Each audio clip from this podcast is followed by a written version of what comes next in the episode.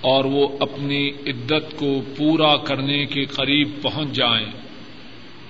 بس ان کو روکو بھلائی کے ساتھ یا ان کو چھوڑو بھلائی کے ساتھ۔ اور انہیں تکلیف پہنچانے کے لیے نہ روکو تاکہ تم زیادتی کرو۔ اور جو شخص اس طرح کرے بس اس نے اپنی جان پر ظلم کیا۔ اور اللہ کی آیات کو مذاق نہ بناؤ۔ اور یاد کرو اللہ کی نعمت کو جو تم پر ہے۔ اور جو اللہ نے تم پر کتاب و حکمت نازل کی۔ یا عیدکم بہ اللہ نصیحت کرتے ہیں تم کو اس کے ساتھ۔ اللہ اور اللہ سے ڈر جاؤ۔ وَاعْلَمُوا ان اللہ بكل شيء علیم۔ اور جان لو کہ بے شک اللہ ہر چیز کو جاننے والے ہیں۔ اس آیت کریمہ کے متعلق گزشتہ دو دروس سے اللہ کی توفیق سے بات چل رہی ہے۔ گزشتہ درس میں بات یہاں تک پہنچی کہ اللہ مالک الملک نے اس آیت کریمہ میں ارشاد فرمایا ہے وسکرو نعمت اللہ علیکم اللہ کی جو تم پر نعمت ہے، اس کو یاد کرو۔ اور گزشتہ درس میں یہ بات اللہ کی توفیق سے بیان کی گئی کہ امام ابن کثیر راہ اللہ نے یہ بیان فرمایا ہے کہ اللہ کی جس نعمت کا اس مقام پر ذکر ہے، اس سے مراد یہ ہے کہ اللہ نے تمہارا نبی، تمہارا رسول، تمہارا امام، تمہارا قائد، تمہارا راہبر تمہارا رہنما، اپنے حبیب حضرت محمد صلی اللہ علیہ وسلم کو بنایا اور اس بارے میں قدر تفصیل سے گفتگو گزشتہ درس میں اور گزشتہ سے جو پہلے درس تھا، اس میں ہو چکی ہے۔ پھر اس کے بعد فرمایا، وما انزل علیکم من الکتاب والحکمہ اللہ نے تم پر جو کتاب و حکمت کی، حکمت کو نادل فرمایا، اللہ کی اس نعمت کو بھی یاد کرو۔ کتاب سے مراد قرآن کریم ہے اور حکمت سے مراد رسول کریم صلی اللہ علیہ وسلم کی سنت ہے۔ وما انزل علیکم من الکتاب والحکمہ اور یاد کرو اللہ کی نعمت کو جو تم پر ہے اور جو اللہ نے تم پر نازل فرمایا کتاب و حکمت کو۔ آیت کریمہ کے اس حصے میں بھی کتنی ہی باتیں ہیں مختصر طور پر ایک دو باتوں کا ذکر کرتا ہوں۔ ایک بات تو یہ ہے کہ حکمت سے مراد سنت ہے۔ جس طرح کے مفسرین کرام نے بیان فرمایا ہے۔ تو جب حکمت سے مراد سنت ہے، تو سنت کا جو مصدر ہے، سنت کا جو سورس ہے، وہ کیا ہے؟ آیت کریمہ کو ذرا اچھی طرح دیکھیے۔ وما انزل علیکم من الکتاب والحکمہ اور جو نادر کیا نادر کرنے والا کون ہے؟ جواب دیجیے اللہ۔ اور نازل کس پہ کیا؟ رسول کریم صلی اللہ علیہ وسلم پر۔ اور کیا نادل کیا؟ ایک کتاب اور ایک حکمت۔ کچھ بات سمجھ میں آ رہی ہے کہ نہیں؟ ہمارے ہندو پاک میں کچھ بد نصیب اپنے آپ کو کیا کہتے ہیں؟ اہل قرآن۔ اور کہتے ہیں کہ ہمارے لیے قرآن کافی ہے۔ سنا آپ نے کبھی ان کے متعلق؟ یہ بدبخت اگر اہل قرآن ہوں تو سنت کا انکار کیسے کرے؟ قرآن تو یہ بیان کر رہا ہے کہ سنت اللہ کی طرف سے نادل ہوئی۔ اگر قرآن پر ایمان ہو تو قرآن کی بات کا انکار ہو سکتا ہے۔ آیت کریمہ آپ کے سامنے وما انزل علیکم من الکتاب والحکمہ اور یاد کرو اللہ کی نعمت کو جو تم پر ہے، اور اور یہ بھی اللہ کی نعمت ہے۔ اور جو نازل کیا تم پر کتاب و حکمت کو، نازل کیا تم پر قرآن کریم کو، اور نازل کیا تم پر سنت کو۔ اب جو قرآن کریم پر ایمان کا دعوی کرے، اپنے آپ کو اہل قرآن کہے، کیا اس کے لیے یہ بات جائز ہے کہ وہ قرآن کی بات کا ہی انکار کرے؟ اور رسول کریم صلی اللہ علیہ وسلم نے بھی فرمایا اللہ انی اوتیت القرآن و مسلح او کما قال صلی اللہ علیہ وسلم۔ اور میں سنو، مجھے قرآن کریم دیا گیا ہے اور اس کی مثل اور بھی دیا گیا ہے اور وہ سنت ہے۔ اور قرآن کریم میں اللہ نے ایک مقام پہ فرمایا، وما ينطق عن الهوى ان هو الا وحي يوحى۔ محمد صلی اللہ علیہ وسلم اپنی خواہش سے نہیں بولتے۔ وما ينطق عن الهوى ان هو الا وحي يوحى اپنی خواہش سے نہیں بولتے، وہی آتی ہے، اس کے مطابق بیان فرماتے اور قرآن و سنت میں اس بات کی تائید میں کتنی ہی آیات کریمہ اور کتنی ہی احادیث مبارکہ ہیں۔ اب جو قرآن کی طرف اپنی نسبت کرے اور سنت کی نفی کرے، اس کی قرآن کی طرف اپنی نسبت کرنا دھوکا ہے، فراڈ ہے، دغابادی ہے۔ اور اللہ کے ہاں تو دھوکا کسی کام کرے دوسری بات جو آیت کریمہ کے اس حصہ کے متعلق کہنا چاہتا ہوں وہ یہ ہے کہ اللہ اپنی نعمتوں کا ذکر فرما رہے ہیں۔ پہلی نعمت کیا فرمائی؟ رسول کریم صلی اللہ علیہ وسلم کو نبی و رسول بنا کر ہمیں ان کی امت میں شامل فرمایا۔ دوسری نعمت کہ قرآن کریم نازل کیا۔ تیسری نعمت کہ سنت ہمیں عطا کی۔ اور قرآن کریم کتنی بڑی نعمت ہے، کتنی بڑی نعمت ہے۔ آدم علیہ السلام سے لے کر حضرت عیسیٰ علیہ السلام تک جتنے نبی آئے، اللہ نے تمام انبیاء کو معجزات عطا فرمائے۔ لیکن وہ معجزہ جو تمام انبیاء کے امام، تمام رسولوں کے قائد اور ہمارے نبی مکرم صلی اللہ علیہ وسلم کو عطا فرمایا، وہ قرآن کریم ہے۔ اور جس طرح ہمارے نبی تمام انبیاء سے اعلی و افضل ہیں، بلند و بالا ہیں، اسی طرح اللہ نے آپ کو جو معجزہ عطا فرمایا وہ تمام انبیاء کے معجزات سے بلند و بالا اعلی و افضل۔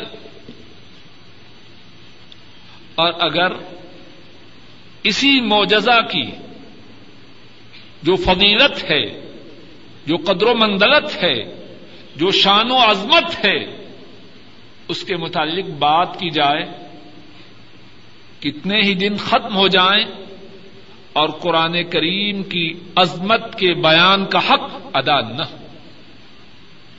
ایک چھوٹی سی بات یا ایک بات اب ارض کر کے آگے بات چلاتا ہوں۔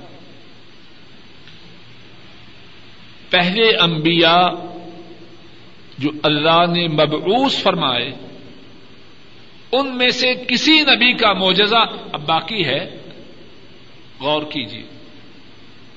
کسی نبی کا معجزہ باقی ہے؟ عیسیٰ علیہ السلام بیماروں پہ ہاتھ پھیرتے اللہ کے فضل و کرم سے صحت یاب ہو جاتا۔ بڑے معجزے اللہ نے ان کو عطا فرمائے۔ لیکن کیا کوئی محمد اس طرف آ جاؤ اب بات کو بھی آگے بھیج۔ کیا ان معجزات میں سے کوئی باقی ہے؟ موسا علیہ السلام، اللہ نے ان کو کتنے معجزات عطا فرمائے؟ کوئی معجزہ باقی ہے؟ چھڑی زمین پہ پھینکے ازدہا بن جائے۔ اپنی بغل میں اپنا ہاتھ ڈالیں۔ چمکتا ہوا ہاتھ باہر نکلے۔ لیکن اب کوئی ہے؟ جتنے بھی انبیاء کے معجزات تھے، پہلے انبیاء کے، کوئی معجزہ اس وقت باقی نہیں۔ رسول کریم صلی اللہ علیہ وسلم کو اللہ رب العزت نے جو سب سے اعلی بلند و بالا معجزہ عطا فرمایا وہ قرآن کریم ہے۔ باقی ہے کہ نہیں؟ اللہ کے فضل و کرم سے الف سے لے کر یا تک، ابتدا سے لے کر انتہا تک، الفاتحہ سے لے کر اناس تک موجود ہے۔ اور انشاءاللہ اللہ ہمیشہ ہمیشہ موجود رہے گا۔ آپ ذرا غور کیجیے اس معجزہ کو کس نے باقی رکھا ہے؟ ہم مسلمان، اس وقت ہماری کوئی حیثیت ہے دنیا میں؟ کوئی ہے حیثیت؟ یعنی کتنی پستی کے دور سے، کتنی پستی کی حالت سے گزر رہے ہیں۔ اگر اس معجزہ کو اللہ نے باقی نہ رکھا ہوتا تو ہم میں یہ طاقت ہے اس زمانے میں اپنے گناہوں کی وجہ سے کہ ہم اس کی حفاظت کر سکتے ہم تو قدس کی حفاظت نہیں کر سکے مسجد اقسا کی حفاظت نہیں کر سکے کس نے باقی رکھا ہے امت پہ بڑی مصیبت کا وقت ہے ذلت امت پہ ذلت کا دور ہے ہمارے گناہوں کی وجہ سے۔ لیکن اللہ کے فضل و کرم سے رسول مکرم صلی اللہ علیہ وسلم کا یہ معجزہ بے ہی اسی طرح ہے۔ جب تک آج سے کم و بیش چودہ سو سال پہلے تھا اور آج کے زمانے سے پہلے بھی امت پر بڑی مصیبت کے دن آئے۔ بڑے بڑے مصیبت کے دن آئے۔ اور جو اسلام کے دشمن ہیں، انہوں نے اس معجزہ کو مٹانے کے لیے کوئی کم کوششیں نہیں کی۔ بڑی کوششیں کی ہیں، لیکن ساری کوششوں کے باوجود یہ معجزہ باقی ہے اور ہمیشہ ہمیشہ باقی رہے گا جس طرح کہ میں نے ابھی کہا، اس معجزہ کی شان دن، کتنے ہی دن بیان کیا جاتا رہے، اس معجزہ کی شان کو کتنے ہی دنوں تک انسان بیان کرتا رہے، اس معجزہ کی عظمت کے بیان کا حق ادا نہیں ہو سکتا۔ لیکن ایک بات ارض کی، اسی طرح جو سنت ہے جو نبی کریم سم نے ہمیں بتلائی اور اللہ نے وہ بھی وہی کے ذریعے اپنے نبی کو عطا فرمائی، وہ کتنی بڑی نعمت ہے۔ ہم نہ سمجھیں تو ہماری نادانی ہے، ہماری بے وقوفی ہے۔ لیکن وہ کتنی بڑی نعمت ہے۔ چھوٹی سی مثال دیتا ہوں، شاید کہ اپنی بات کو اللہ کی توفیق سے سمجھا سکوں۔ میں نے یا آپ نے کسی دوسرے ملک میں جانا ہو، یا ہم نے اپنے بچے کو بھیجنا ہو، مثال کے طور پر تعلیم کے لیے اپنے بچے کو بریطانیہ بھیج رہے ہیں، مثال کے طور پر۔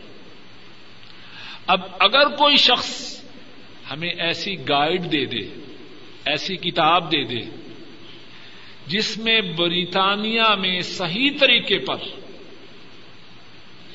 اپنے مقصد کے حصول کے لیے مکمل رہنمائی ہو۔ اس کتاب کی، اس گائیڈ کی ہماری نگاہوں میں عظمت ہوگی کہ نہ ہوگی؟ کچھ بات سمجھ میں آ رہی کہ نہیں؟ اگر بچے کو بھیج رہے ہوں گے تو کہنا، بار بار، بیٹا دیکھنا اس کتاب کو ضائع نہ کرنا۔ اس میں ساری باتیں ہیں۔ ایئرپورٹ پہ اترنا ہے، کدھر جانا ہے، کس طرح ٹیکسی لینی ہے، کہاں جا کے اسٹے کرنا ہے۔ کہاں سے یہ چیزیں خریدنی ہے کسی کے دھوکے میں نہ۔ اس کتاب کی حفاظت کریں گے کہ نہیں؟ اس کا اہتمام کریں گے کہ نہیں؟ اور پھر اس کے مقابلے میں جو سنت ہے، جس میں زندگی کے تمام معاملات کے لیے ہمارے لیے رہنمائی ہے۔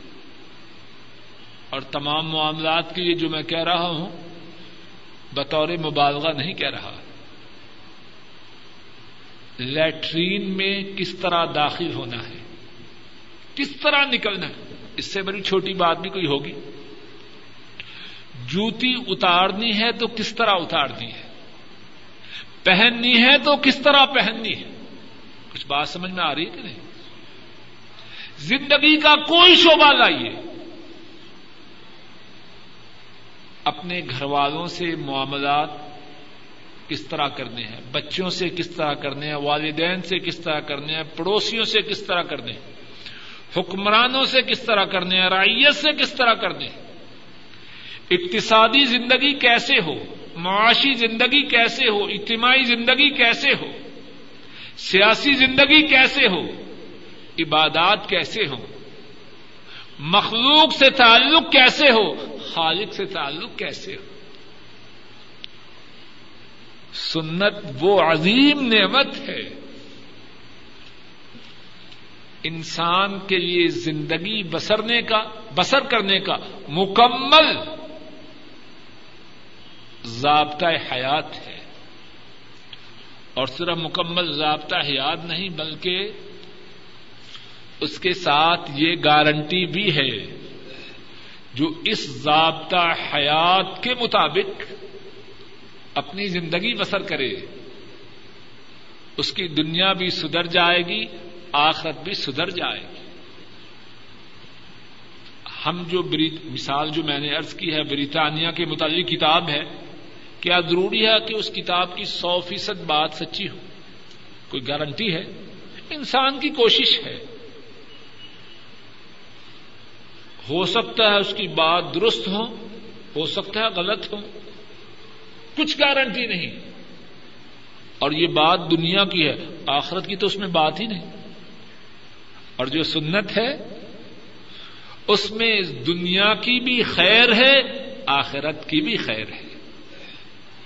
اور دنیا کی خیر کی بھی گارنٹی ہے، آخرت کی خیر کی بھی گارنٹی ہے۔ کچھ بات سمجھ میں آئی کہ نہیں؟ کتاب و سنت کتنی بڑی نعمت ہے۔ اللہ اکبر۔ نبی مکرم صلی اللہ علیہ وسلم نے ان دو عظیم نعمتوں کے متعلق کیا فرمایا۔ فرمایا ترک فیکم امرین، لن تضلوا ما تمسکتم بہما کتاب اللہ و سنتی، او کما قال صلی اللہ علیہ وسلم۔ فرمایا میں تم میں دو چیزیں چھوڑ کے جا رہا میں تم میں دو چیزیں چھوڑ کے جا رہا لن تضلوا ما تمسکتم بہما۔ جب تک تم نے ان دونوں چیزوں کو مضبوطی سے تھام کے رکھا، تو کبھی بھی گمراہ نہ ہو جاؤ۔ اللہ۔ اور وہ دو چیزیں کیا ہیں؟ ایک اللہ کی کتاب ہے اور ایک مدینے والے کی سنت ہے۔ وہ دونوں چیزیں وہی ہیں جن کا ذکر اللہ مالک الملک اس آیت کریمہ میں فرما رہے ہیں۔ اور ان دونوں نعمتوں کے متعلق بات بہت لمبی ہے۔ اور دل چاہتا ہے کہ انہی کے متعلق بات کرتا ہی رہو۔ اور اللہ مجھے بھی اور آپ کو توفیق عطا فرمائے کہ ان دو نعمتوں کی صحیح معنوں میں قدر کروے۔ لمبی بات تو اس وقت نہیں کر سکتے۔ مختصر طور پر اشاروں میں چار باتیں ان دو نعمتوں کے متعلق ارض کرتا ہوں۔ اور وہ چار باتیں اس بارے میں ہیں کہ ہمیں کیا کرنا چاہیے۔ اتنی بڑی نعمتیں ہیں، کیا کریں؟ تو جو بات اب کہنا چاہتا ہوں وہ یہ ہے کہ چار باتیں کریں۔ ان نعمتوں کے متعلق چار باتیں کریں، جو لکھ سکیں وہ لکھ لیں اور باقی اپنی انگلیوں پہ گنے شاید کہ اللہ ہمارے سینوں میں یہ بات سبت کر دے۔ پہلی بات یہ کریں ان دو نعمتوں کے متعلق کہ ان دو نعمتوں کو سیکھیں۔ ان دو نعمتوں کو سیکھیں۔ قرآن کریم کو سیکھیں۔ رسول کریم سسم کی سنت کو سیکھیں۔ اور اللہ کی کرم نوازی ہے آپ سب پر اور مجھ پر بھی اب ہمارے آنے کا مقصد یہی ہے۔ اس لیے آئے ہیں۔ اللہ اپنے فضل و کرم سے قبول کرے۔ اور اس کے سیکھنے پہ کیا کیا ملتا ہے، یہ ایک مستقل موضوع ہے۔ اب اس بارے میں کچھ نہیں کہتا۔ پھر اللہ نے توفیق دی، اس بارے میں کچھ کہوں گا۔ پہلی بات کیا ہے؟ قرآن کو سیکھیں اور سنت کو سیکھیں۔ اور یہ نعمت صرف اپنے ہی لیے نہیں، اپنے بچوں کے لیے بھی یہ، اس نعمت کے حاصل کرنے کی کوشش کرے یہ نہیں، میں تو سیکھ جاؤں۔ اور میرے بچے ساری زندگی کیٹ، ریٹ، سیٹ اسی کے چکر میں رہے۔ اور یہ مقصد نہیں کہ ہم دنیاوی علوم نہ پڑھے امت کی خدمت کے لیے وہ بھی پڑھے امت کی خدمت کے لیے۔ لیکن اتنے دیوانے نہ بن جائیں۔ ماں بھی پگلی ہے، باپ بھی دیوانہ ہو رہا ہے کہ بچہ کیٹ، ریٹ، سیٹ میں بڑا کمزور ہے۔ اگر اس میں کمزور ہے تو قرآن کریم میں اچھا ہے۔ بک ون بک ٹو بڑا کمزور ہے جی کچھ فکر کیجیے ٹیوٹر کا بندوبست کیجیے خود پڑھائیے۔ گھر میں باتیں ہوتی ہیں کہ نہیں؟ یہ بات بھی کبھی ہوئی ہے کہ بچہ اتنا بڑا ہو گیا، ابھی تک اس نے قرآن قریب نہیں پڑھا۔ اتنا بڑا ہو گیا، اسے دس حادیث بھی یاد نہیں۔ سوچا کسی نے کبھی؟ کچھ بات میری سمجھ میں آ رہی ہے کہ نہیں؟ شاید بات کڑوی ہو، لیکن مقصود یہ ہے کہ کہنے والا بھی اور سننے والے بھی اپنے اپنے حالات کا جائزہ لے۔ اب وقت ہے جائزہ لے کے اپنے آپ کو بدلنے کا۔ ایک دن وہ آئے گا، روئیں گے، پیٹیں گے، چلائیں گے، چیخیں گے۔ لیکن اس دن کا چیخنا، چلانا، پیٹنا، رونا کسی کام نہ آئے۔ اب وقت ہے۔ کتاب و سنت کی اللہ نے ہمیں جو نعمت عطا فرمائی ہے، پہلی بات کیا کہہ رہا ہوں؟ ان کو سیکھیں۔ خود بھی سیکھیں۔ بچوں کو بھی اس طرف لائیں۔ بچیوں کو بھی اس طرف لائیں۔ گھر والوں کو بھی اس طرف لائیں۔ میں آپ کو ایک اور سوال کرتا ہوں۔ مجھے جواب نہ دیجیے صرف آپ کے لیے سوال کرتا ہوں۔ اور ہر شخص اس سوال کا جواب اپنے ہی دل میں دے کر اپنا جائزہ لے۔ ہم میں سے کتنے ہیں جن کے بیوی بچے پاکستان میں ہیں یا ہندوستان یا بنگلہ دیش میں؟ ہیں کہ نہیں؟ اور ہم ہر ہفتہ میں یا دو ہفتہ میں یا تین ہفتہ میں بدریا چٹھی یا بدریا فون ان سے رابطہ قائم کرتے ہیں۔ اور کتنی ہی باتوں کی انہیں تاکید کرتے ہیں۔ اب سوچیے ہم میں سے کتنے ہیں جنہوں نے گزشتہ ہفتے میں یا دو ہفتے میں یہ تاکید ہو، بیٹا توجہ سے پڑھو۔ انگریزی کی طرف بہت دھیان دو۔ میتھ میں کمزور ہو تو ٹیوٹر کا بندوبست کر لو۔ کیمسٹری فزکس میں اچھے نہیں تو فلاں شخص کے پاس جاؤ، اس سے کہنا کہ میرے ابو نے سلام کہا ہے اور کہا اس بارے میں کچھ بندوبست کر دو۔ ذرا غور کیجیے ہمارے گزشتہ ہفتہ اشرا میں کہیں کتاب و سنت کی تعلیم کا بھی ذکر آیا۔ کیا ہم نے کہا، بیٹا کتنا قرآن پڑھا ہے، کتنی احادیث یاد کی ہیں۔ اگر قرآن و سنت نہیں پڑھا تو پڑھو۔ ہر شخص غور کرے۔ اتنی بڑی نعمت ہم نے اس نعمت کے حاصل کرنے کے لیے خود کتنی کوشش کی ہے اور اپنی اولاد تک اس نعمت کے پہنچانے کے لیے کتنی محنت کی۔ تو پہلی بات کیا کہہ رہا ہوں؟ کتاب و سنت کو سیکھیں۔ دوسری بات کتاب و سنت کو سیکھ کر اس کا مطالعہ کریں قرآن کریم کی تلاوت کریں سنت رسول سزم کا مطالعہ کریں سیکھنے پہ بس نہیں۔ سیکھنا تو پہلا مرحلہ ہے۔ پہلا مرحلہ ہے باقی مراحل کے لیے۔ اگر قرآن کریم میں یا میرے بچے پڑھ چکے ہیں تو بس کافی ہے؟ نہیں۔ پھر قرآن کریم کی تلاوت کریں بچوں نے قرآن کریم پڑھا ہے، تو اب قرآن کریم کی تلاوت کے عمل کو جاری رکھیں۔ اگر سنت سیکھ لی ہے، تو سیکھنے پہ رک نہ جائیں۔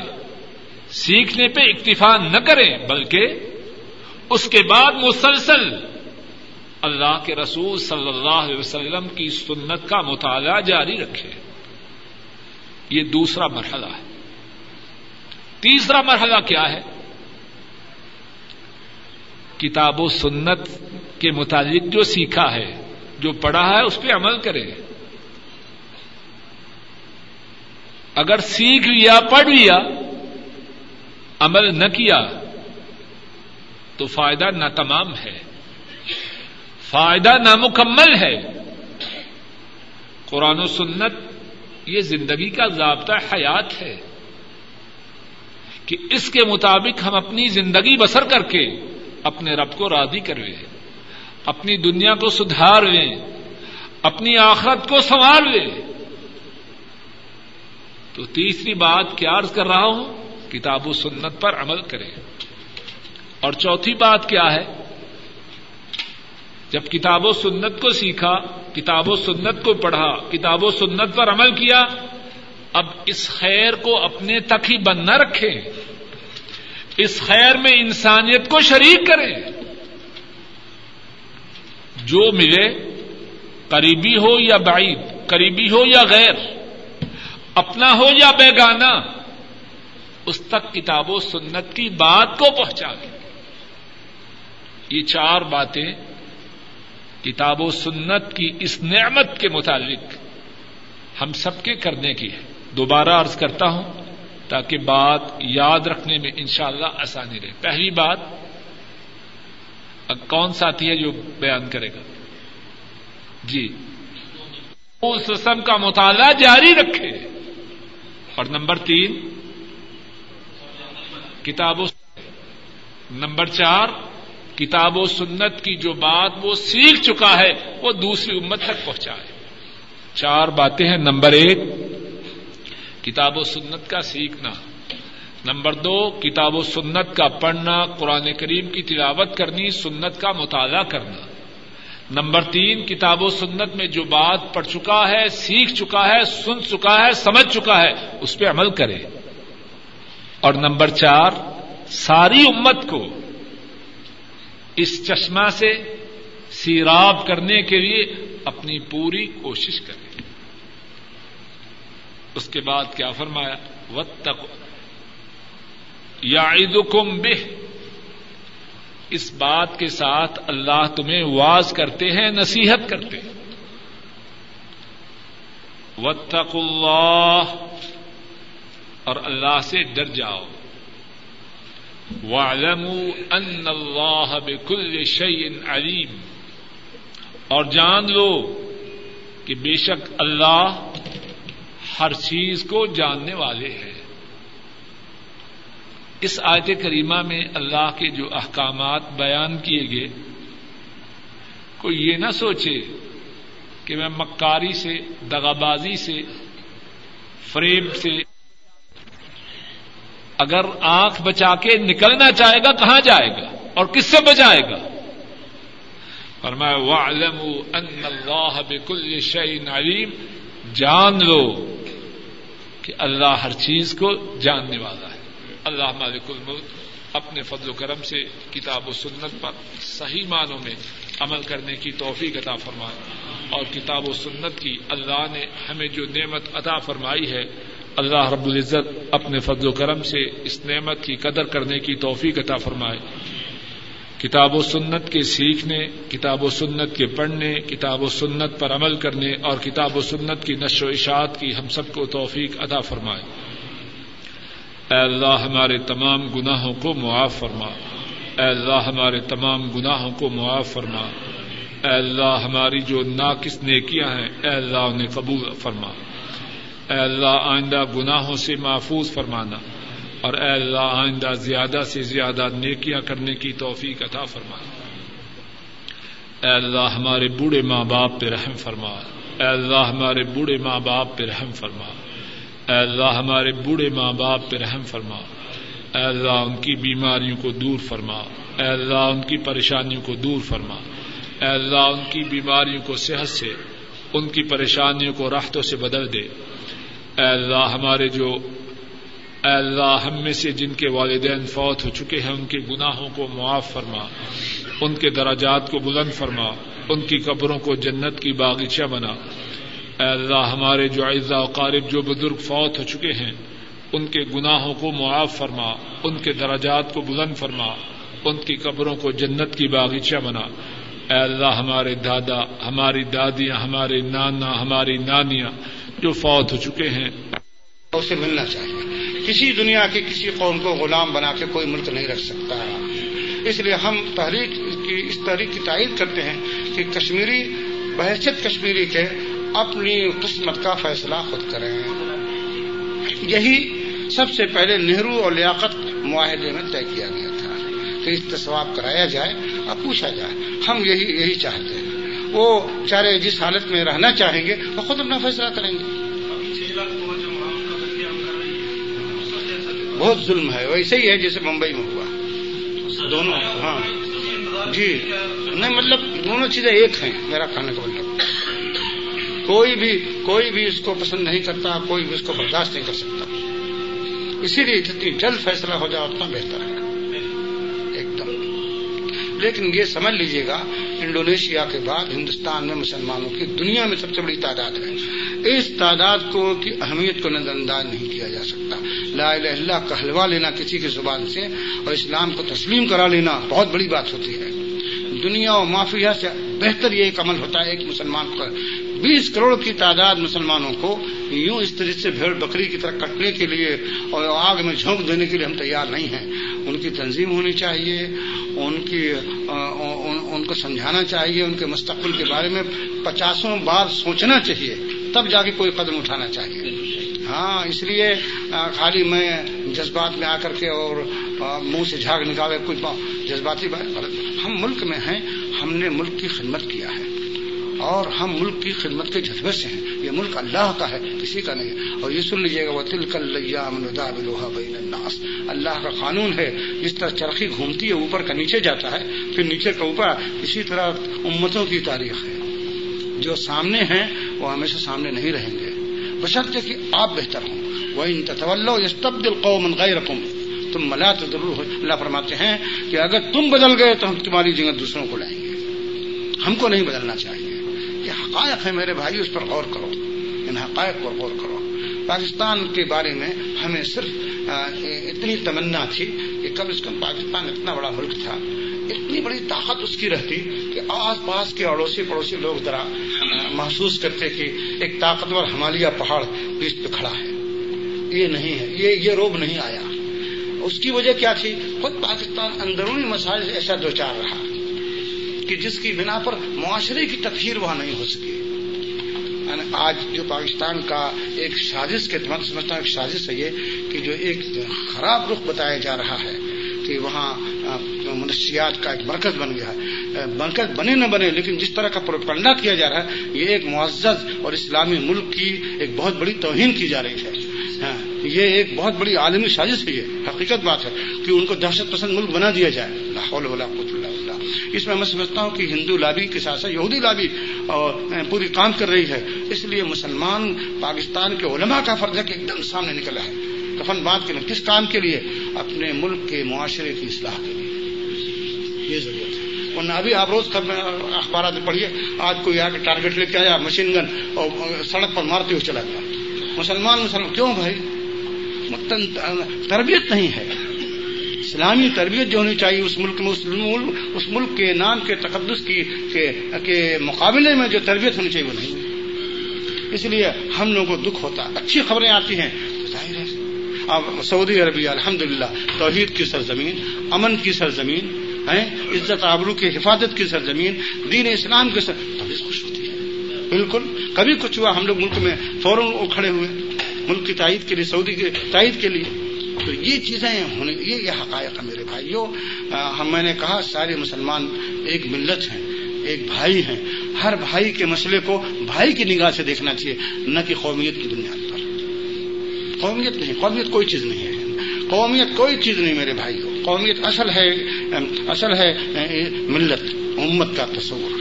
ہم سب اللہ کے بندے ہیں. لہٰذا ان ان, ان چیزوں کو جذبات میں نہیں آ کے سوچنا چاہیے کبھی نہیں. حقائق پر سوچیں گے تبھی سمجھ میں آئے گا۔ بہت سارے لوگ عادی ہو گئے ہیں اتنی تکڑی باتیں سننے کے۔ اور میں آپ کو یہ بھی بتا دوں کہ ملک میں جن لوگوں نے ہندوؤں کو متحد کیا، وہ مسلمان ہیں۔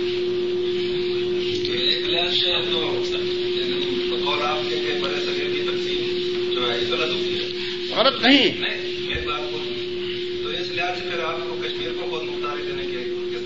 نہیں، سنیے، غلط نہیں میں نے کہا۔ سنیے، غلط نہیں کہا۔ خیر، یہ باتیں بیکار ہے اس اس مطلب ہندوستان میں جو کچھ ہو رہا ہے، اس کے لحاظ سے یہ سوال آپ کا صحیح یہ لحاظ صحیح نہیں، میں صرف اتنا کہوں گا کہ بر صغیر ہند پاک کی تقسیم بہت جلد بازی میں کی گئی۔ اگر تھوڑی دیر ہو رہی ہوتی نا، تقسیم کی ضرورت نہیں پڑتی۔ لوگوں نے آپ خود سوچئے، جو پاکستان کا نقشہ بنایا گیا تھا پہلے، وہ پورا پنجاب تھا۔ پورا آسام تھا۔ پورا بنگال تھا۔ پورا کشمیر تھا۔ سمجھ رہے ہیں آپ؟ وہ اگر ہوا ہوتا، ایک ایسی ملک کی کی تقسیم کی گئی جس میں اقلیتیں، ملک کی تقسیم شدہ ملک سے ڈیڑھا اقلیتیں، مسلم اقلیتوں کو چھوڑا گیا، کس کے حوالے کیا گیا؟ ملک کے ہندوستانی مسلمانوں کو کس کے حوالے چھوڑا گیا جی؟ سوچ رہے ہیں کہ نہیں؟ اس تقسیم کرنے کے وقت سوچنا چاہیے تھا کہ اتنی بڑی دس کروڑ، بارہ کروڑ مسلمان یہاں ہیں، چھ سات کروڑ مسلمانوں کا ایک ملک نیا بن رہا ہے، یہ لوگ کہاں جائیں؟ ان کا کیا جرم ہے؟ ان کی عزت آبرو کی کوئی قیمت ہے کہ نہیں؟ اس وقت سوچنا چاہیے تھا، ہم پچاس برس سے برداشت کر رہے ہیں، آج سے نہیں، جو کچھ ہو گیا ہے، ہم کہہ نہیں سکتے، سن نہیں سکتے، صرف اسلام کے نام پر۔ اور آج بھی ایک سبزی فروش کہتا تو پاکستانی ہے۔ پاکستانی ہونے کا کی گالی ہر آدمی سے۔ ایسا ہم نے کبھی پاکستان دیکھا ہی نہیں آج تک۔ ہم کو پاکستانی ہونے کی گالی دے رہے ہیں لوگ۔ کیوں؟ یہ ایک بہت بڑی سازش تھی۔ ملک میں دو ملکوں کے دو بھائیوں کے درمیان نفرت پھیلانے کی۔ اس لیے بہت جلد بازی۔ علماء، اگر اس وقت لوگ تھوڑا تھوڑی سی مہلت مانگتے کہ نہیں، ابھی نہیں تقسیم ہونے دیں گے۔ جب تک کہ پورا پنجاب، جب تک کہ پورا آسام، جب تک کہ پورا بنگال اور جب تک کہ پورا کشمیر ایک ساتھ ایک خطہ بنایا گیا ہم نے اتنی جلدی میں ہونے دیں گے۔ تو یہ خونریزی نہیں ہوتی۔ کم از کم اتنی بڑی سرزمین ملتی کہ یہ دس کروڑ جا کے آباد ہو جاتے آج کہاں جائیں گے؟ اس کے لحاظ سے بھی کم دیا گیا۔ نہیں، اتنی اجرت میں ہوا۔ سنیں، اتنی اجرت میں ہوا، اتنی اجرت میں ہوا کہ میں کیا بتاؤں؟ بہت جلد بازی کی یہ حقیقت ہے کہ نہیں بھائی؟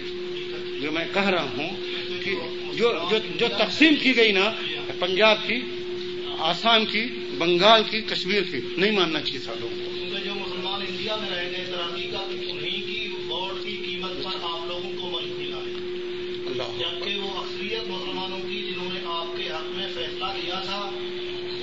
پر بیٹھ رہے ہیں اور آپ نے اور جناب حیدرآباد، میں بتاؤں، حیدرآباد کا جس وقت میجر جنرل چودھری ہے اس وقت حیدرآباد کو ان لوگوں نے فتح کیا ہے۔ تو نظام حیدرآباد میر عثمان علی خان بیٹھے ہوئے ہیں اور اس کے منہ کے سامنے ایسے جنرل میں چودھری ٹانگ کر کے ایسے بیٹھا ہوا ان کے منہ کے سامنے ہم نے وہ فوٹو دیکھا۔ ہم کا یہ ایک دور ہے۔ جن کو لوگ حضور نظام کا اسی وقت میجر جنرل چودھری ہی نے تو اس کو فتح کیا تھا۔ اس کی ٹانگ ان کے منہ کے سامنے تھی۔ میں نے کہا، دیکھو، یہ کس چیز کا نتیجہ ہوا ہے؟ آج جتنا کچھ فساد ہو رہا ہے، ہم سے لوگ کہتے ہیں کہ آپ کیوں نہیں چلے جاتے پاکستان؟ یہاں تمہارا کیا رہ گیا بیس کروڑ مسلمان پاکستان چلے جائیں گے۔ وہاں ڈھائی لاکھ لونے والا کوئی نہیں ہے بنگلہ دیش کے لوگوں کو۔ آج پچیس کروڑ کا کیا مسئلہ آئے گا؟ سوچنا چاہیے، حقائق پر میرے بھائیوں سوچو۔ ایسی بات کہو جو دل لگے۔ سمجھا کہ نہیں؟ تو آج اس طرح مسائل نہیں ہوتے، سیاسی مسائل بڑے تدبر سے حل ہوتے ہیں، بڑے صبر سے حل ہوتے ہیں اور بڑی حکمت سے حل ہوتے ہیں۔ کہا گیا ہے کہ جب مسلمان شیر جب کسی جب کسی نرغے میں آ جائے تو جذبات سے کام نہیں لے۔ حکمت کے ساتھ اپنا، اپنے آپ کو نکالے وہاں سے۔ اس وقت ہمارے شعور، ایمان، ابتلا و آزمائش کا دور ہے۔ چلے مسجد میں۔ چائے کا ہم نے بندوبست کیا ہوا ہے؟ ارے آپ دوبارہ نہیں آؤں اتنا زیادہ مشکل نہیں ہے اور وہ چار چھ مہینے میں ہر آدمی اگر مستقل پڑھے تو وہ سیکھ سکتا ہے۔ تو ہر مسلمان پہ واجب ہے جو قرآن کو سمجھنا چاہتا ہے کہ عربی زبان کے جو اہم اہم قاعدے ہیں ان کو وہ سیکھ لے اور سمجھ لے اور حفظ کر لے اور جان لے تاکہ جب وہ قرآن کا مطالعہ کرے اور کسی تفسیر کو پڑھے یا کسی مفسر سے تفسیر سنے اور وہاں عربی اصطلاحات کا استعمال ہو تو اس کی سمجھ میں بات آ جائے اور وہ اس جملے کو اور اس کلام کو سمجھ لے۔ آمن یؤمن ایمان، یہ باب افعال سے ہے۔ امن دینا، یقین کرنا، تصدیق کرنا، ایمان لانا، یہ مختلف مفہوم ہے لغوی لفظ ایمان کے۔ اور ایمان کی جو عام فہم تعریف ہے وہ یہ ہے کہ زبان سے اقرار کیا جائے اور دل اس اقرار کی تصدیق کرے اور بدن اس کے مطابق عمل کرے۔ اقرار ام باللسان و تصدیق ام بالقل والعمل بالجوارح۔ یہ تین چیزیں ہیں، ان کو ملائیے تو ایمان بن جاتا ہے۔ کہ زبان سے آپ اقرار کیجیے۔ ان چیزوں کا، جن چیزوں کا اقرار کرنا زبان سے ایمان کی شروط میں سے ہے۔ اور جن جن چیزوں کا آپ کی زبان نے اقرار کیا ہے، دل اس کی تصدیق کرے۔ اگر دل تصدیق نہیں کرے گا تو یہ منافقت ہے۔ اور جب دل نے تصدیق کی ہے، تو بدن اس لسانی اقرار اور قلبی تصدیق کے مطابق عمل کرے۔ اگر بدن کا عمل اس زبانی اقرار اور قلبی تصدیق کے مطابق نہیں ہوگا، تو اس کو فسق و فجور کہا جاتا ہے۔ اور یہ ایمان کامل نہیں کہلاتا۔ ایمان کامل اس وقت بنتا ہے جب اس ایمان کے ساتھ عمل صالح بھی ہو۔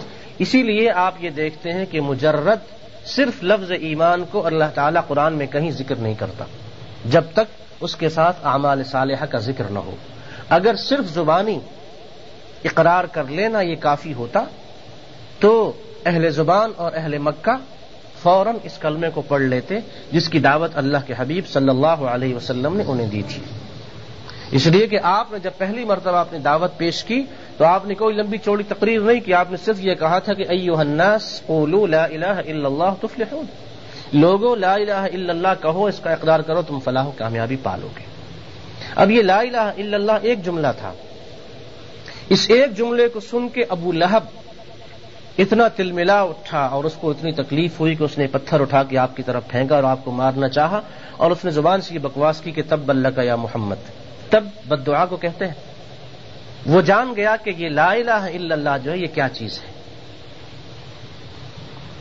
اور آج ہماری اکثریت اس چیز کو نہیں جانتی کہ لا الہ الا اللہ کیا چیز ہے۔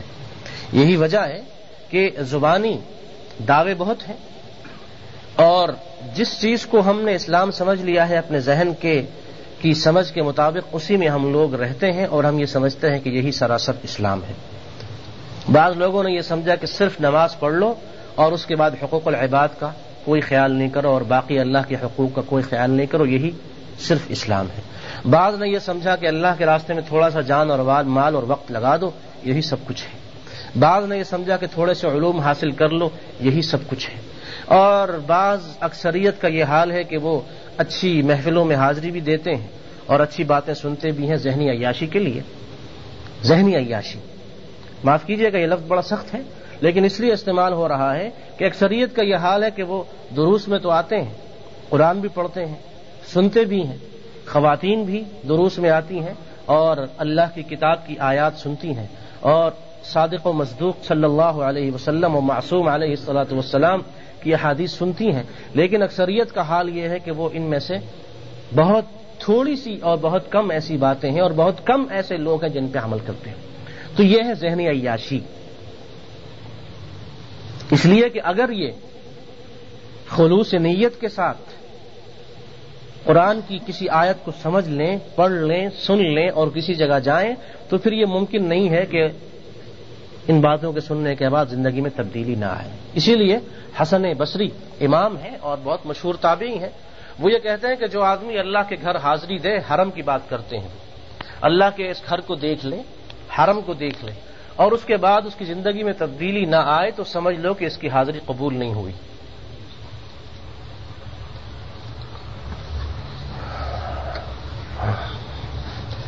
قرآن ہم سے مطالبہ کرتا ہے تبدیلی کا، تغیر کا۔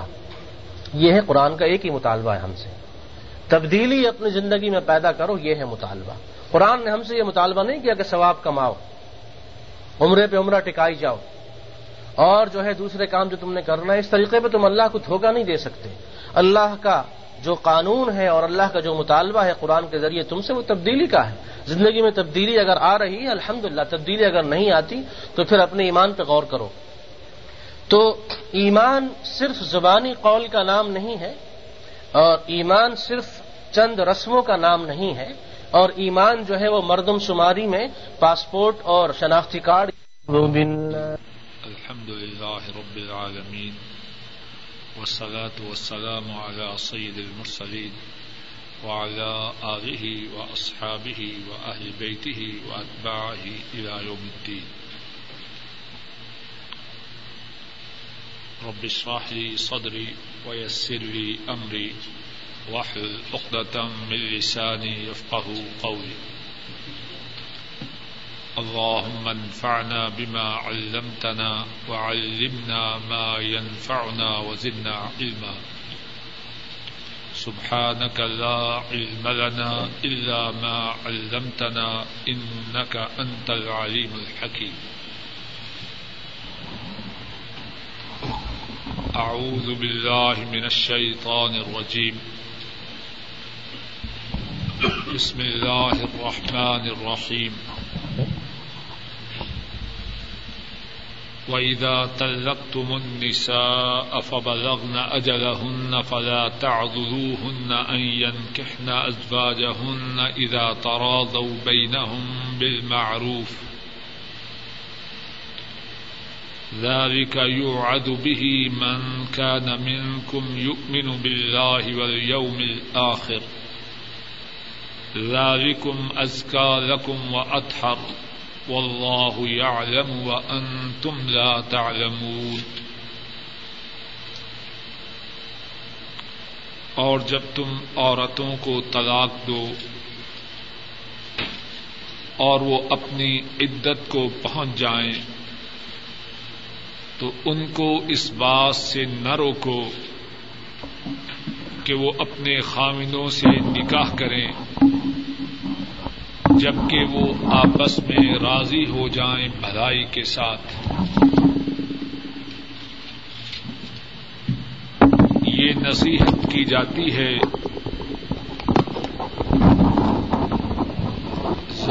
کا یو آزو بھی اس کے ساتھ یہ نصیحت کی جاتی ہے، اس کو تم میں سے جو ایمان لاتا ہے اللہ کے ساتھ اور قیامت کے دن کے ساتھ۔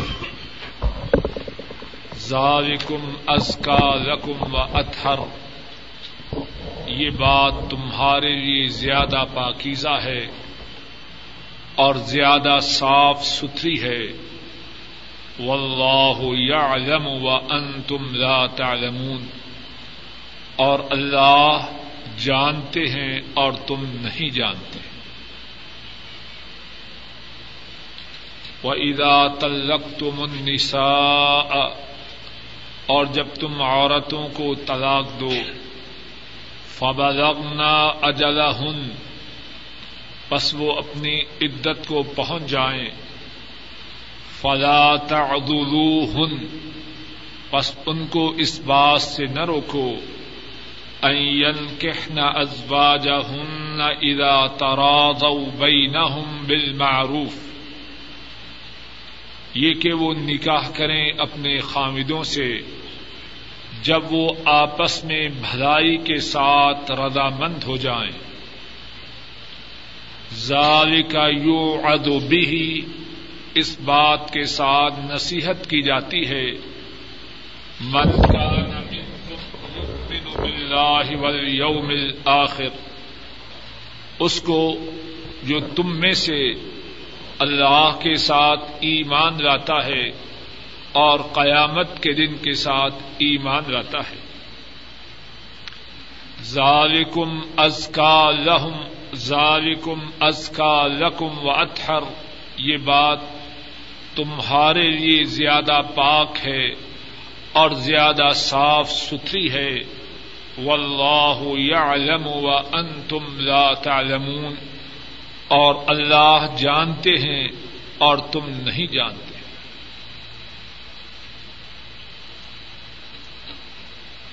اس آیت کریمہ میں اللہ مالک الملک یہ بات بیان فرما رہے ہیں کہ اگر کوئی شخص اپنی عورت کو طلاق دے اور عورت کی عدت ختم ہو جائے اور پھر اس کے بعد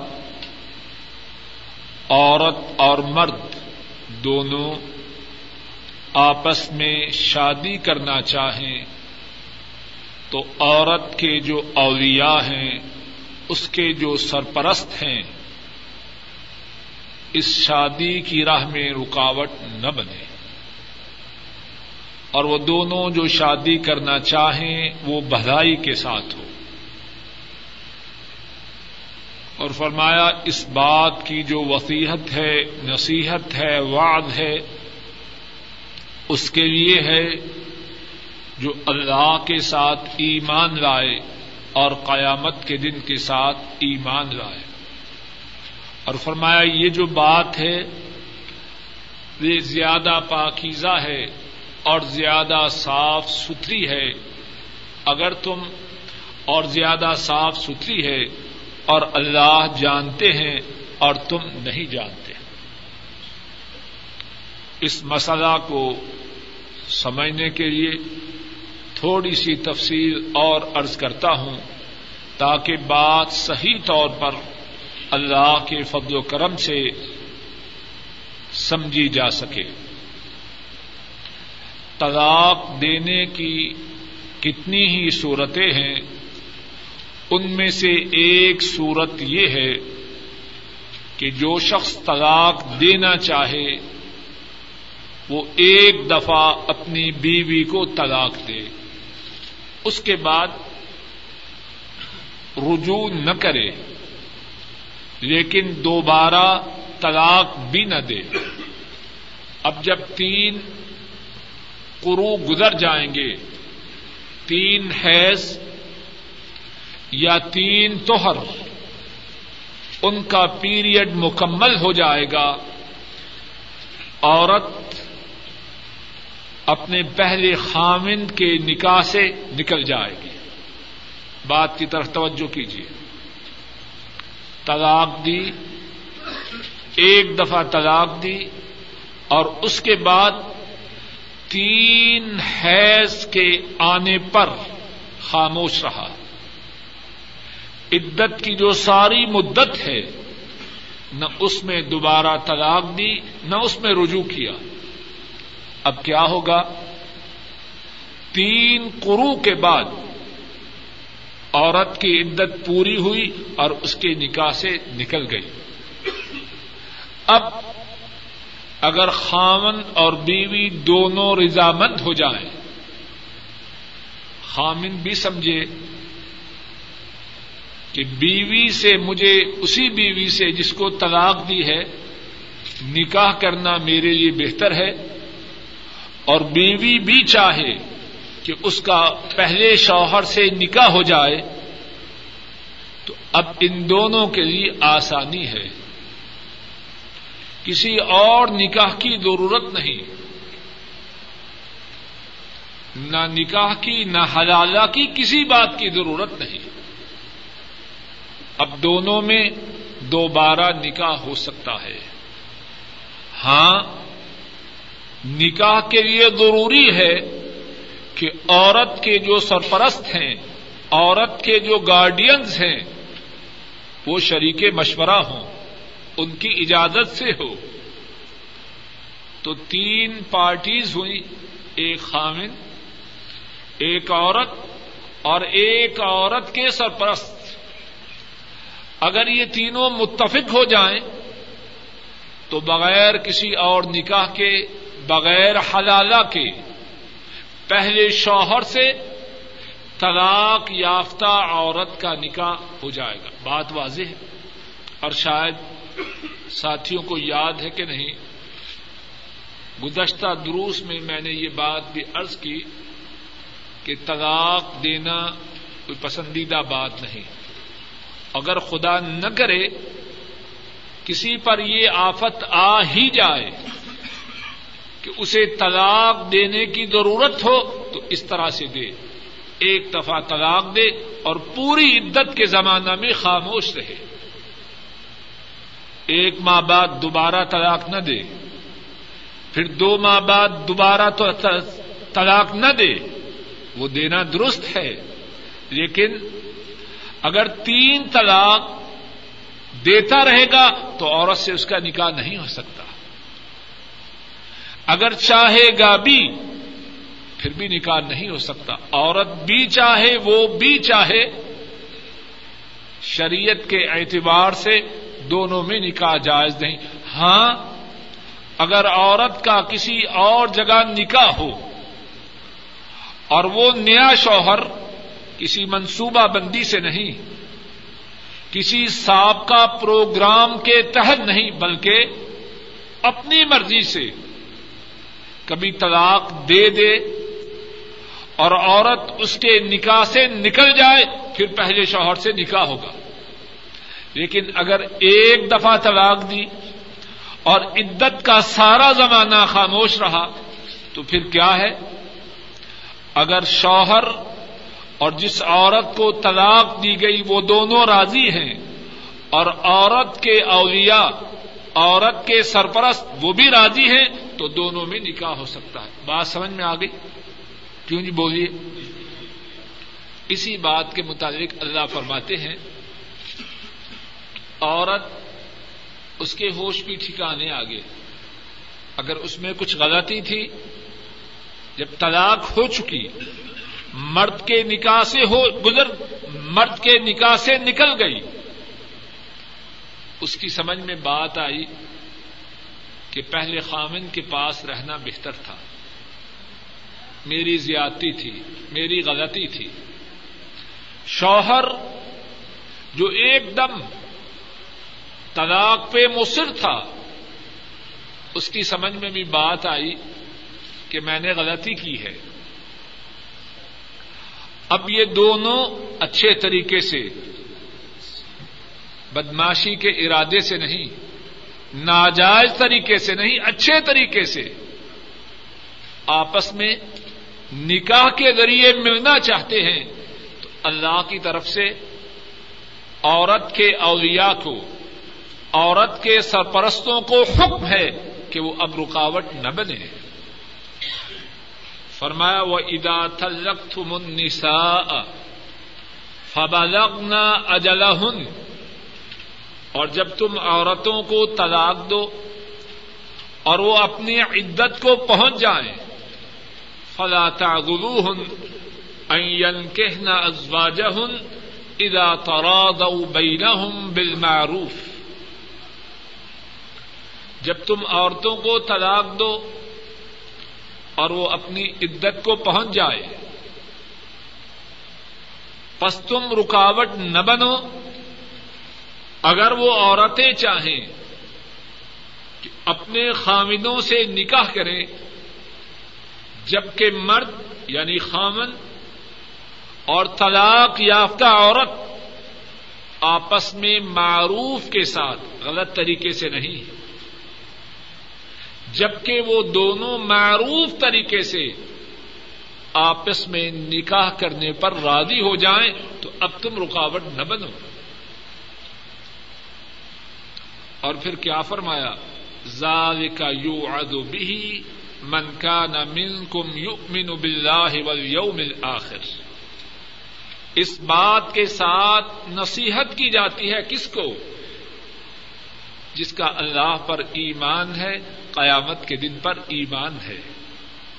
اللہ کی باتوں کو تو وہی مانے گا جس کا اللہ پر ایمان ہے۔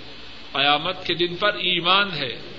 جس کا اللہ پر اور قیامت کے دن پر ایمان ہی نہیں، وہ اللہ کی بات کو کب مانے گا۔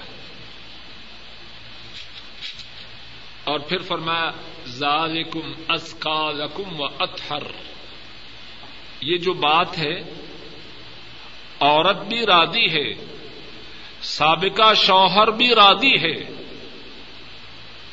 اس صورت میں ان دونوں کے درمیان دوبارہ نکاح کا ہونا یہ زیادہ پاکیزہ بات ہے۔ وہ اطہر اور زیادہ صاف ستھری بات ہے۔ ذرا غور کیجیے عام طور پر جب عورت کو شوہر طلاق دے دے، تو عورت کے جو گھر والے ہیں، اس کے بھائی، اس کی بہنیں، اس کے ماں باپ، اس کے و قارب ان کو مرد پر بہت زیادہ غصہ آتا ہے۔ اب اگر وہی مرد اس عورت سے دوبارہ نکاح کرنا چاہے، عام طور پر اس سے نکاح کریں گے۔ اگر ان کے بس میں ہو تو اس کو جان سے مار دیں گے۔ پہلے ہماری بچی کو طلاق دی، اب دوبارہ کہہ رہا ہے، میرا نکاح کرو۔ اور بہت سے غصہ میں آنے والے عورت کی مسلحت کو بھی نہیں دیکھتے، اپنے غصے کو دیکھتے ہیں۔ کہتے ہیں جی ہماری ناک کٹ جائے گی۔ بے وقوفی کی بات ہے۔ اگر خدا نہ کرے، بے حیائی کا ارتقاب ہو گیا تو پھر ناک باقی رہ جائے گی۔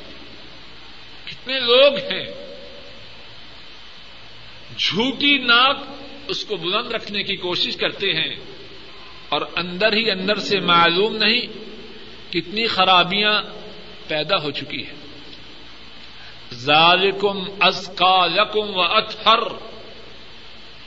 یہ بات کہ طلاق یافتہ عورت کا اس شوہر سے نکاح کرنا جس نے اس کو طلاق دی، لیکن اب وہ شوہر بھی اور عورت بھی آپس میں نکاح کرنا چاہتے ہیں۔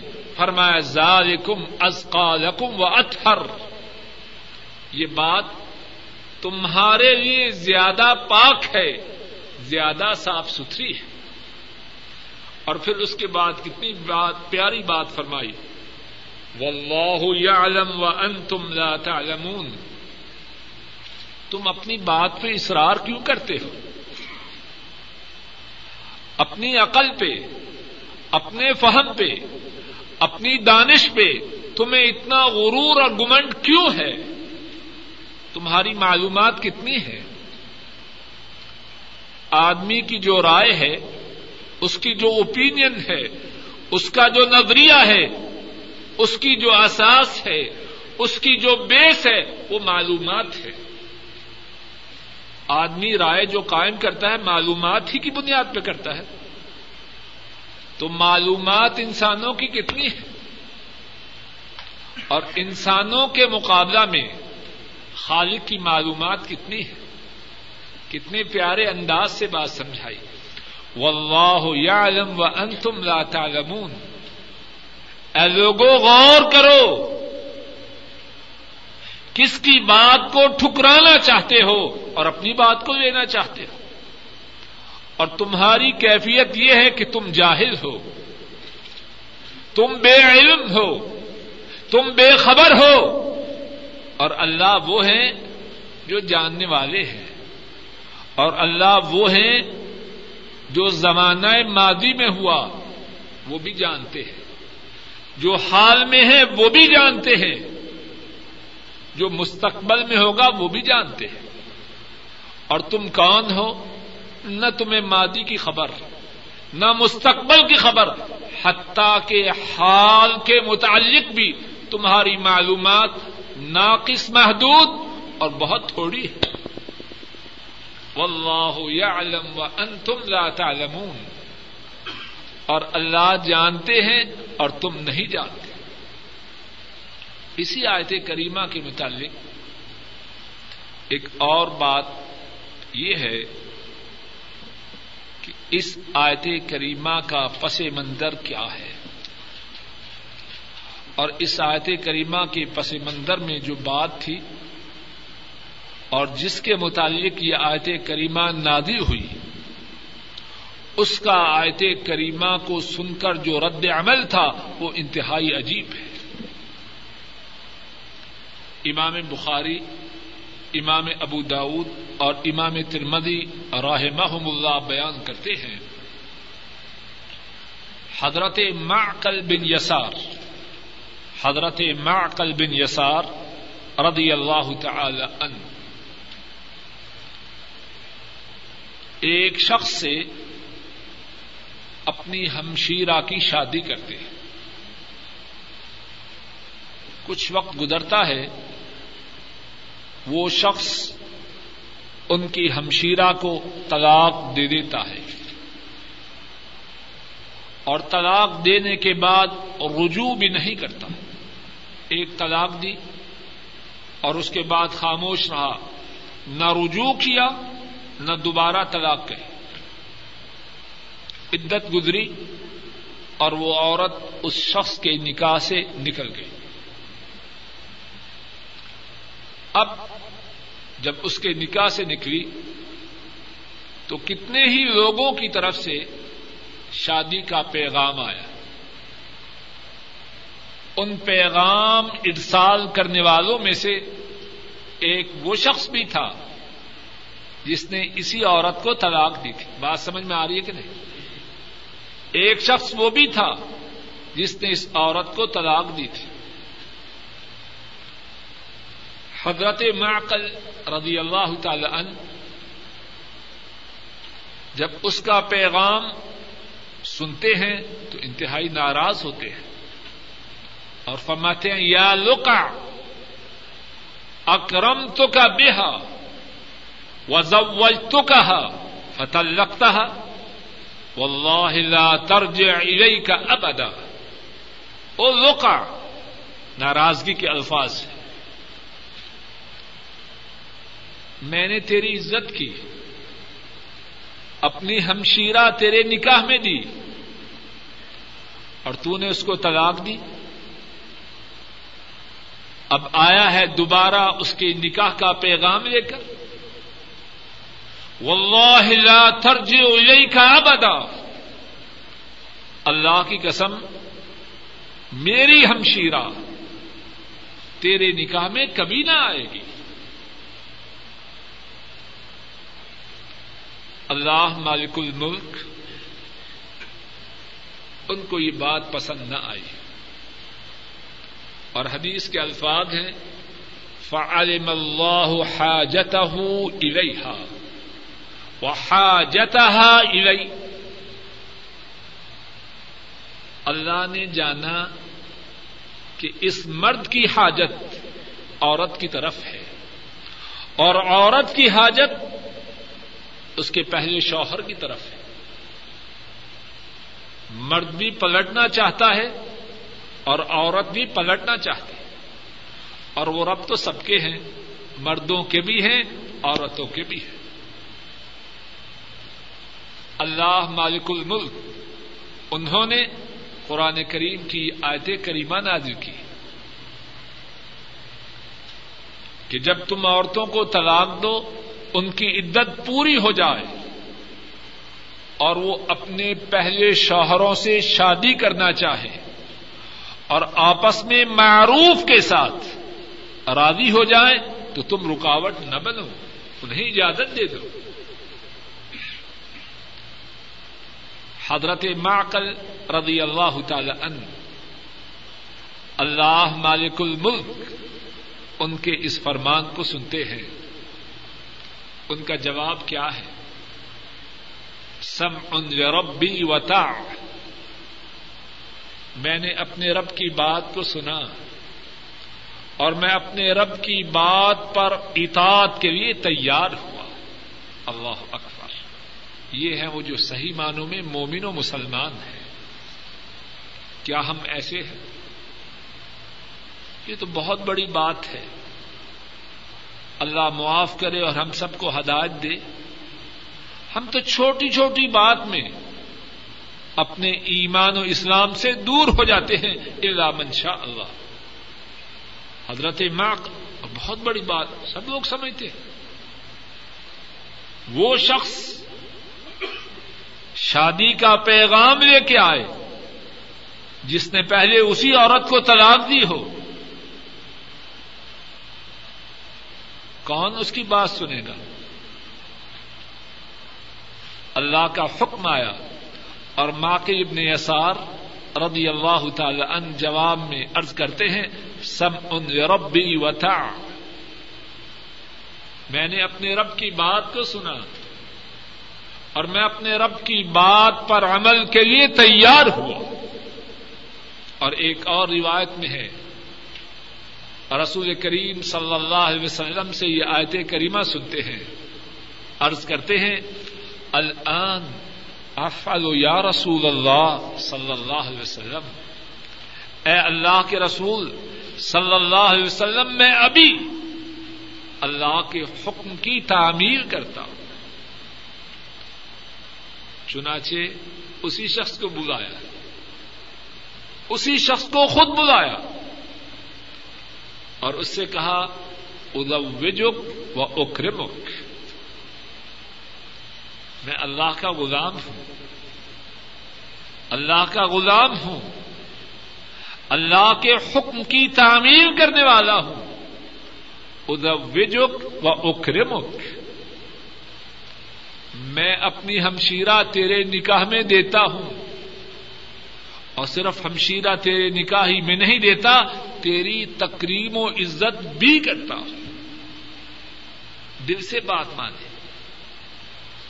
اور ایک روایت میں ہے وہ کفر تو یمینی میں نے جو قسم کھائی تھی واللہ لا ترجع الیک ابدا کہ میری ہمشیرہ تیرے نکاح میں کبھی نہ آئے گی۔ میں اپنی اس قسم کا کفارہ دیتا ہوں۔ یہ ہیں وہ لوگ جو صحیح معنوں میں ایمان والے ہیں۔ جن کا ایمان ہے اللہ پر اور جن کا ایمان ہے قیامت کے دن پر۔ اور اصل میں یہی لوگ ہیں جو خوش نصیب ہیں، سعادت مند ہیں۔ اور پھر اس بات کو سمجھیے۔ انسان کی سعادت، انسان کی خوش بختی کس بات میں؟ ہے اللہ اور اللہ کے رسول صلی اللہ علیہ وسلم کی بات کے ماننے۔ ذرا غور کیجیے بات کو اتنی مشکل نہیں سمجھتے لیکن اللہ معاف کرے، ہمارے دلوں پر گناہوں کا زنگ ہے اور شیطان کا غلبہ ہے۔ غور کرنے کی بات یہ ہے کہ جس بات کا حکم اللہ یا اللہ کے رسول صلی اللہ علیہ وسلم ہمیں دیتے ہیں، اس میں ہمارا نفع ہے، بھلائی ہے، خیر ہے کہ نہیں؟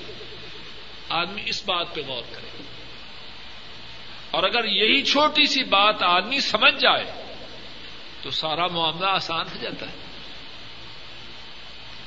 اگر ہم یہ یقین کر لیں کہ میرا اللہ مجھے وہی بات کرنے کا حکم دیتا ہے جس میں میرے لیے خیر ہے اور مجھے اسی بات سے روکتا ہے جس میں میرے لیے شر ہے تو اللہ کی بات کو ماننا آسان ہوگا یا مشکل؟ اور جس بات سے اللہ روکیں گے، اس سے رکنا آسان ہوگا یا مشکل؟ اصل بات یہی سمجھنے کی قرآن کریم میں سورہ الانفال میں اللہ مالک الملک نے اسی بات کو ایک اور انتہائی پیارے انداز سے بیان فرمایا ہے۔ کتنا سفر سفا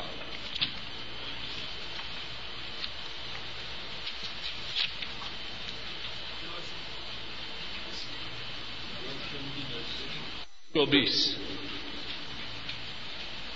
یا ایوہ الذین مستجیبو یا ایوہ الذین آمن یا ایوہ الذین آمن استجیبوا للہ وللرسول. اذا دعاکم لما یحجیکم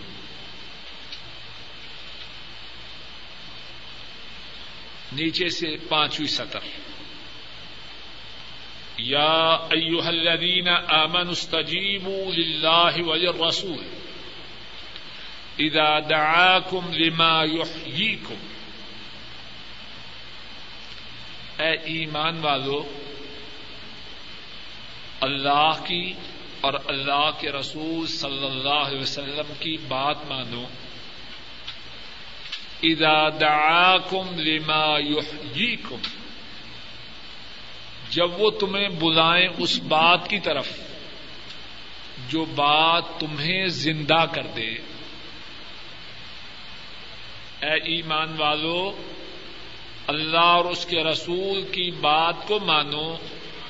جب وہ تمہیں اس بات کی طرف بلائیں، جو تمہیں زندہ کر دے۔ ذرا غور کیجیے خوب سمجھیے زندگی کس کی بات ماننے میں آیت کریمہ آپ کے سامنے ہے۔ خوب غور کیجیے خوب غور کیجیے زندگی کس میں ہے؟ اللہ اور اس کے رسول کی بات ماننے میں۔ کتنے بد نصیب یہ نہیں کہتے کہ بات تو تمہاری ٹھیک ہے، لیکن ہم نے زندگی بھی بسر کرنی ہے۔ کہتے ہیں کہ نہیں؟ کبھی سنیے آپ نے یہ بات کہ نہیں؟ خالص بدبختی کی بات ہے۔ قرآن کریم میں اللہ تو یہ فرمائے کہ زندگی تمہاری کس میں ہے؟ بولیے صحیح۔ ماننا نہ ماننا آپ کی مرضی بولیے تو صحیح۔ اللہ اور اس کے رسول کی بات ماننے میں۔ اللہ تو یہ فرمائے۔ آیت کریمہ آپ کے سامنے ہے، اپنی طرف سے بات نہیں کہہ رہا۔ اے ایمان والو، اللہ اور اس کے رسول کی بات مانو غور کرو۔ زندگی وہ ہے جس میں اللہ اور اس کے رسول کے فرمان کا چلن ہو، جس میں اللہ اور اس کے رسول کی باتوں کی حکمرانی ہو۔ اصل زندگی تو وہ ہے۔ اس زندگی میں خیر ہے۔ اس زندگی میں کامیابی ہے، اس زندگی میں فلاح و بہبود ہے، اس زندگی میں کامرانی ہے، اس زندگی میں خیر و برکات ہے۔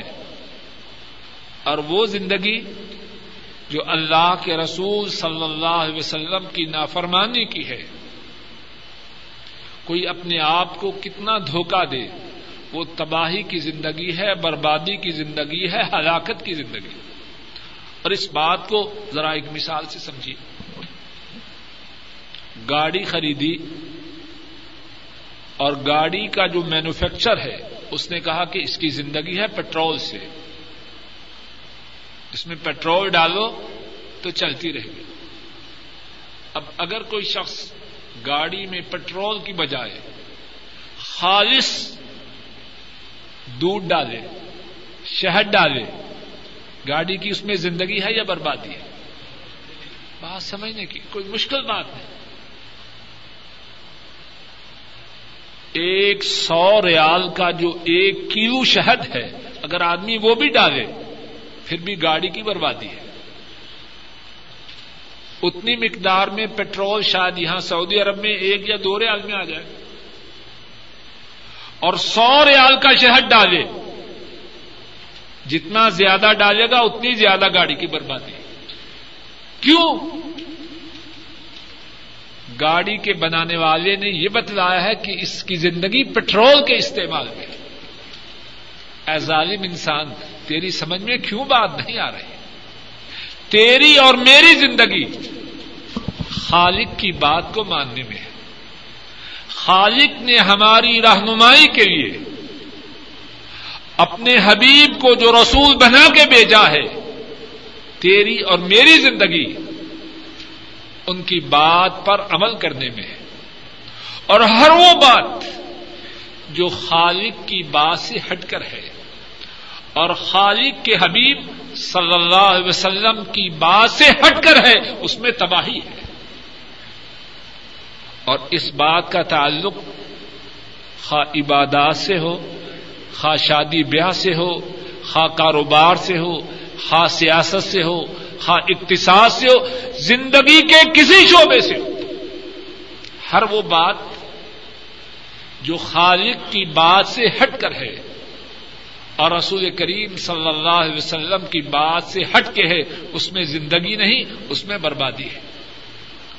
اللہ مالک الملک اپنے فضل و کرم سے کہنے والے کو اور سب سننے والوں کو رسول کریم صلی اللہ علیہ وسلم اور اللہ مالک الملک ان کی باتوں پر عمل کی توفیق عطا فرمائے۔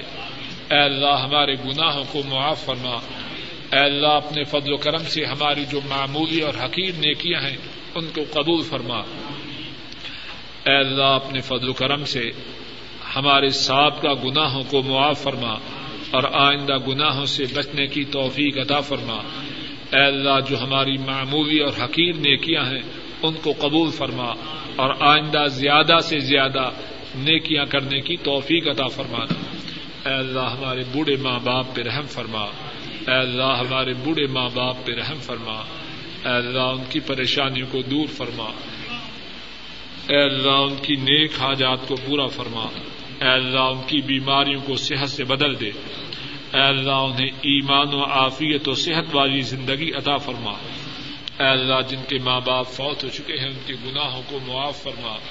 ان کے دراجات کو بلند فرما، ان کی قبروں کو جنت کی باغیچہ بنا۔ اے اللہ، ہمارے جو بہن بھائی فوت ہو چکے ہیں، ان کے گناہوں کو معاف فرما، ان کے دراجات کو بلند فرما۔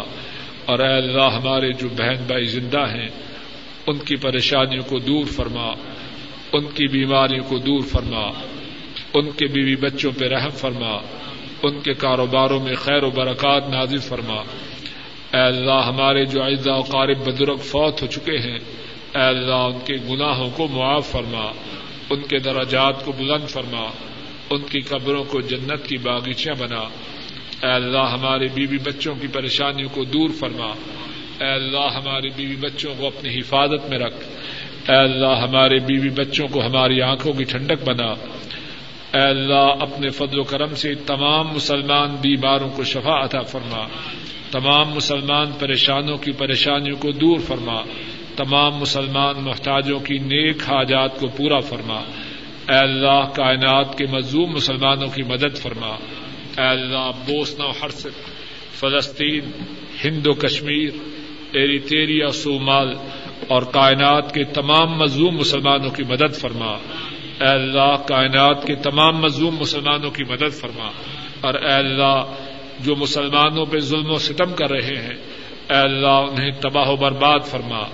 اے اللہ، انہیں تباہ و برباد فرما۔ اے اللہ، ہماری دنیا کو سدھار دے۔ اے اللہ، ہماری آخرت کو سدھار دے۔ اے اللہ، ہماری پریشانیوں کو دور فرما۔ اے اللہ، ہماری نیک حاجات کو پورا فرما۔ اے اللہ، ہماری بیماریوں کو دور فرما۔ اے اللہ، اپنے فضل و کرم سے ہمارے تمام گناہوں کو معاف فرما۔ اے اللہ، آپ جب تک زندہ رکھیں، اسلام پہ زندہ رکھنا۔ اور اے اللہ، خاتمہ ایمان پر ہو۔ اے اللہ، محشر کے دن اپنے عرش عظیم کا سایہ نصیب فرمانا۔ رسول مکرم صلی اللہ علیہ وسلم کی شفات نصیب فرمانا۔ آپ کے حوض کوثر سے، آپ کے دست مبارک سے حوض کوثر کا پانی ہم سب کے نصیب میں فرمانا۔ اے اللہ، جنت الفردوس میں اپنی زیارت اور اپنے حبیب کریم صلی اللہ علیہ وسلم کی صحبت عطا فرمانا۔ اے اللہ، ہماری تمام دعاؤں کو قبول فرما۔ ربنا تقبل منا انك انت السميع العليم وتب علينا انك انت التواب الرحيم وصلى الله تعالى على خير خلقه وعلى آله وأصحابه وأهل بيته وأتباعه إلى يوم الدين آمين يا رب العالمين